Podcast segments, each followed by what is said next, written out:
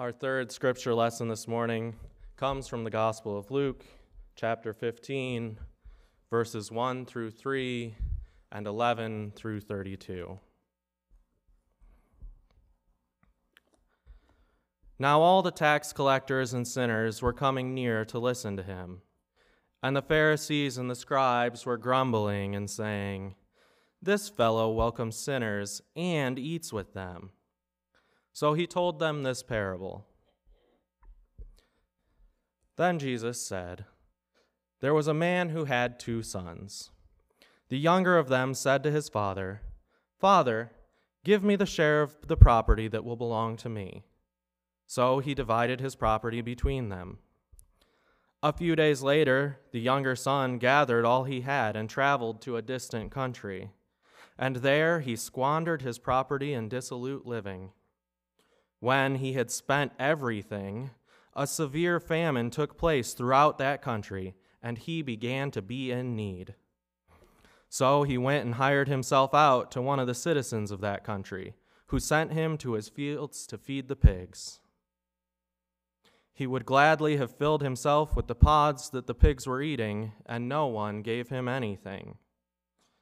But when he came to himself, he said, How many of my father's hired hands have bread enough and to spare? But here I am, dying of hunger. I will get up and go to my father, and I will say to him, Father, I have sinned against heaven and before you. I am no longer worthy to be called your son. Treat me like one of your hired hands. So he set off and went to his father. But while he was still far off, his father saw him and was filled with compassion. He ran and put his arms around, his fa- uh, around him and kissed him. Then the son said to him, Father, I have sinned against heaven and before you. I am no longer worthy to be called your son. But the father said to his slaves, Quickly, bring out a robe, the best one, and put it on him. Put a ring on his finger and sandals on his feet. And get the fatted calf and kill it, and let us eat and celebrate. For this son of mine was dead and is alive again. He was lost and is found. And they began to celebrate. Now his elder son was in the field, and when he came and approached the house, he heard music and dancing.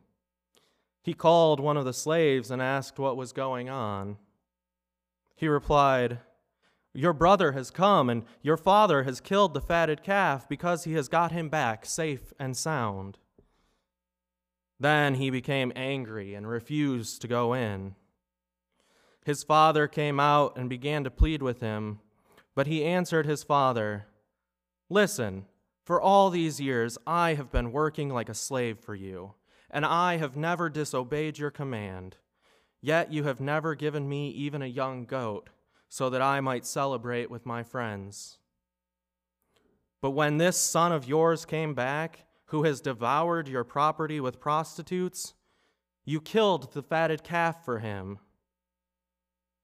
Then the father said to him, Son, you are always with me, and all that is mine is yours. But we had to celebrate and rejoice because this brother of yours was dead and has come to life. He was lost and has been found. The Gospel of the Lord.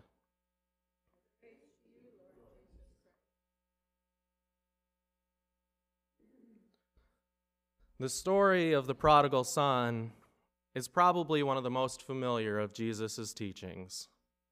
Like the story of the Good Samaritan, this is one of the teachings of Christ that has helped shape the popular imagination of our cultural landscape, which means that we should take extra care when approaching this familiar text.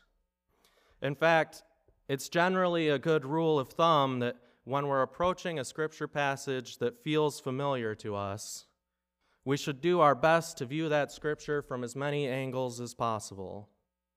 Additionally, we should go out of our way to view parables like this where we're casting ourselves in an uncomfortable role.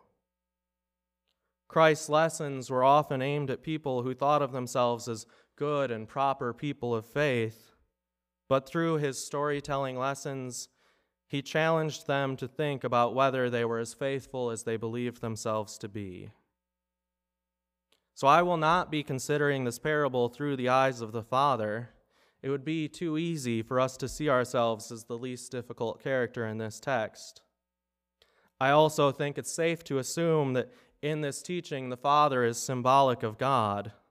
It would be wrong of us to think that we are the ones who have any reward to hand out. All that we have comes from God. At best, maybe, we're one of the slaves that shows up on the periphery of this story to share the news of what is happening with other characters. At worst, we're one of the sons.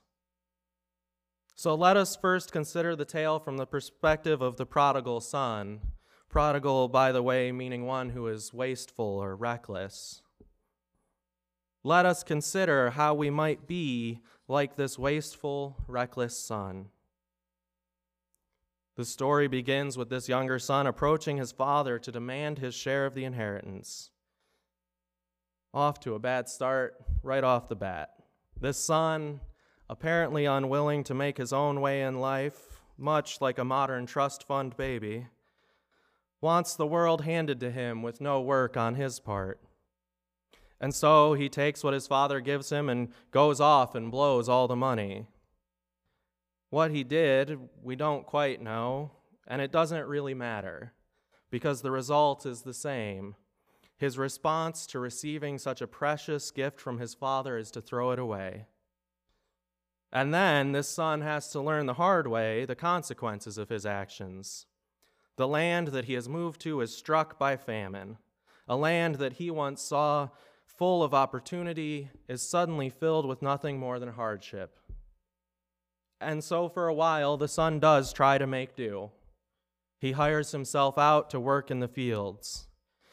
And it should be noted that not only is he subjecting himself to back-breaking labor, but he's reduced to working with animals that Jesus' audience would have understood to be ritually unclean. So this son goes from having everything in the world in front of him to being at the absolute bottom of society because he did not appreciate the gift and the opportunity that was in front of him. This son, in other words, is like all of humanity. We are all born in the image of God. We have untold potential set in front of us. But we all live in a broken world, a world that encourages us to make the wrong choices, that encourages us to squander the gifts and graces which God has bestowed upon us. To quote Article 7 of our Articles of Religion, original sin standeth not in the following of Adam but it is the corruption of the nature of every man that naturally is engendered of the offspring of Adam, whereby man is very far gone from original righteousness, and of his own nature inclined to evil, and that continually. And if that language is a little bit too archaic, let me offer the slightly more modern Article 7 of our Confession of Faith. We believe man has fallen from righteousness and apart from the grace of our Lord Jesus Christ, is destitute of holiness and inclined to evil. In other other words, people are the worst. This is a statement that some find it offensive to hear a preacher speak, but there is no denying that, like the younger son in this story, humanity is inclined to our worst intentions. John Wesley once made a comment along the lines of if you need proof of sin, look in the daily newspaper. And that sentiment holds true some 200 years later. But, just as for the younger son in this story, the situation for each of us is not hopeless. The son realizes at some point that as he struggles on his own, he has a generous father and a home that he can return to. And so he does. He sucks up his pride, prepares to throw himself upon his father's mercy, and heads back home. The son is so ashamed of himself that he's prepared to renounce his claim to sonship. So he must have been shocked to find his father rushing out to kiss him and welcome him home. He must have been even more shocked as his father sends the slaves off to prepare a slaughter of the most precious calf in the whole herd. This son had humiliated himself, had taken advantage of his father, and in the moment of his greatest shame, he receives an extravagant welcome. This story, in my opinion, is the perfect story to capture the wonder and joy of communion. As we come to the table confessing our shortcomings, we are received by our Heavenly Father, welcoming us with open arms, a loving heart, and abundant grace. And here is where we have to start to see the story through the eyes of the older son. Imagine how you would feel in his shoes. As he says to his father, He has stayed and worked the fields like a slave. He has been obedient to his father's wishes. And not once has his father celebrated him like this. And now, now that his brother returns in shame, the best of the best is offered in celebration. Where is the justice in that? Sadly, I think too often the church sounds like this older brother. I think this is the role filled by many of those who've been raised in the church their whole life. Why should the church throw its doors open to people who live lifestyles we don't approve of? I've seen this attitude at a church where someone professed during Bible study that they think less of someone who walks in the door with tattoos and piercings I've seen it in other churches that speak of inclusivity, but foster an environment where you're looked at sideways if you show up on Sunday morning dressed in something less than a suit. I see it in the global church when we deny inclusivity to people based on their sexual orientation. Like the older brother, those in the church can start to see themselves as the only one worthy of inheritance. Like the younger brother, they forget their place in thinking that the property of the father is theirs to command. But unlike the younger brother, who wears his rebellion on his sleeve and his contrition on his lips, this older brother has no contrition in his soul and fosters his rebellion in secret. So let us hear the words of the Father Child, you are always with me, and all that is mine is yours. But we had to celebrate and rejoice because this sibling of yours was dead and has come to life. He was lost and has been found. Our life with God should always be one of celebration we do not have to fear that we will not receive what is due to us. What God has promised, God will make true. But in the meantime, we should celebrate every person that realizes their sacred worth. We should run and tell others about the feast which our Father is throwing. We should bring as many of our siblings back home as we can find out there adrift and alone. Our Father's joy is our joy and our siblings' redemption is our own. Amen.